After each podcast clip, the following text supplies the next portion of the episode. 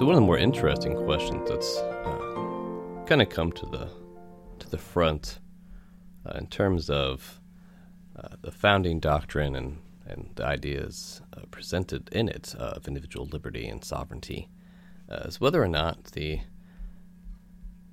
uh, the American flag should be respected. so as a, as a young man in in high school, and of course without a proper civics education, without a proper history education, and if, to be a little bit personal, uh, without really a positive male role model of any sorts uh, to instruct me otherwise, uh, I refuse to uh, place my hand over my heart or to repeat the Pledge of Allegiance.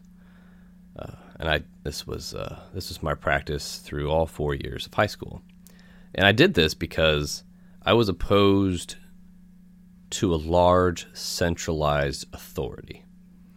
And I saw this, uh, I guess, tradition of sorts uh, as a type of compulsion to try to uh, coerce an allegiance to this governmental structure, uh, which I imagine, like many people who uh, who think in a similar fashion as I do, I have always been apprehensive and distrustful and largely uh, disrespectful towards uh, those who assume a position of authority. Um, and so this is my defiance towards that type of system at the time. Now, of course, as an adult and having acquired sufficient education, uh, I have no such inhibition with swearing, swearing, any allegiance to the flag. And the primary difference uh, is not the song or the, the flag itself or the pledge, but just the clarification to the symbolic represent, uh, representation that the flag has. Uh, so the American uh, flag it, it, doesn't actually represent government at all. Uh, in fact, it, it represents and symbolizes no government, uh, and especially does not represent uh, the federal leviathan, uh, to coin a phrase from our good friend Thomas Hobbes. Uh, not the centralized authority and the unconstitutional administrative state that currently defines uh, American government. Uh, the flag is a symbol, and of course, as all symbols, then uh, it represents the founding doctrine. It, it, it it represents something beyond the surface. So, understanding then what the founding doctrine is, uh, which is can be difficult uh, given the world we live in today.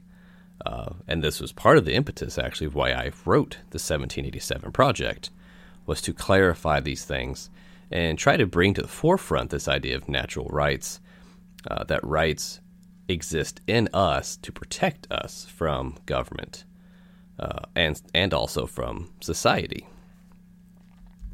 Of course, America is the only nation that's ever been founded on those principles. Uh, no matter how far uh, it might have fallen from those principles throughout uh, various stages in our history, uh, the truth remains that the pursuit of those principles is what has defined American history.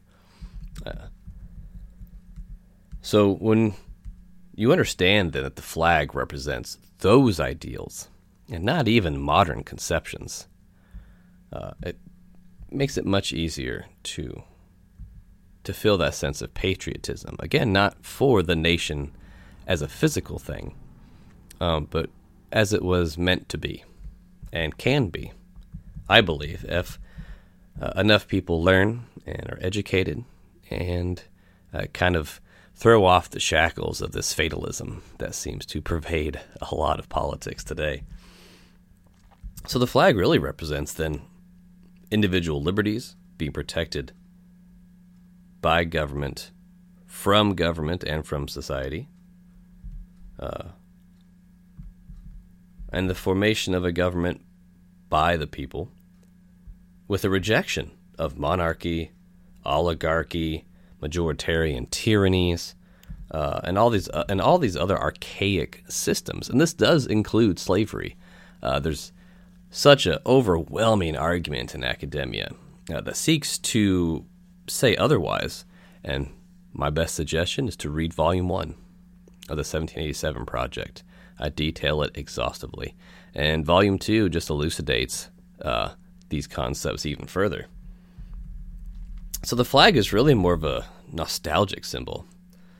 And what we should learn from that then today is the extreme deviation in the modern day from those presented ideals.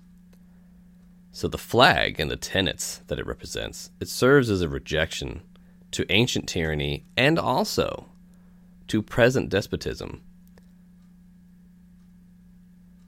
And it does this for the same reasons that I chose not to recite the pledge in my youth.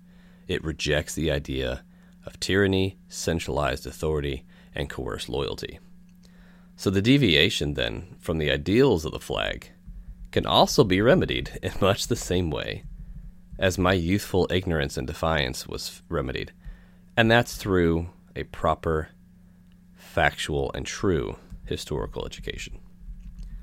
So, thanks for listening, and if you enjoyed this episode, please subscribe, leave a five star review, and tell a friend. Tell all of your friends.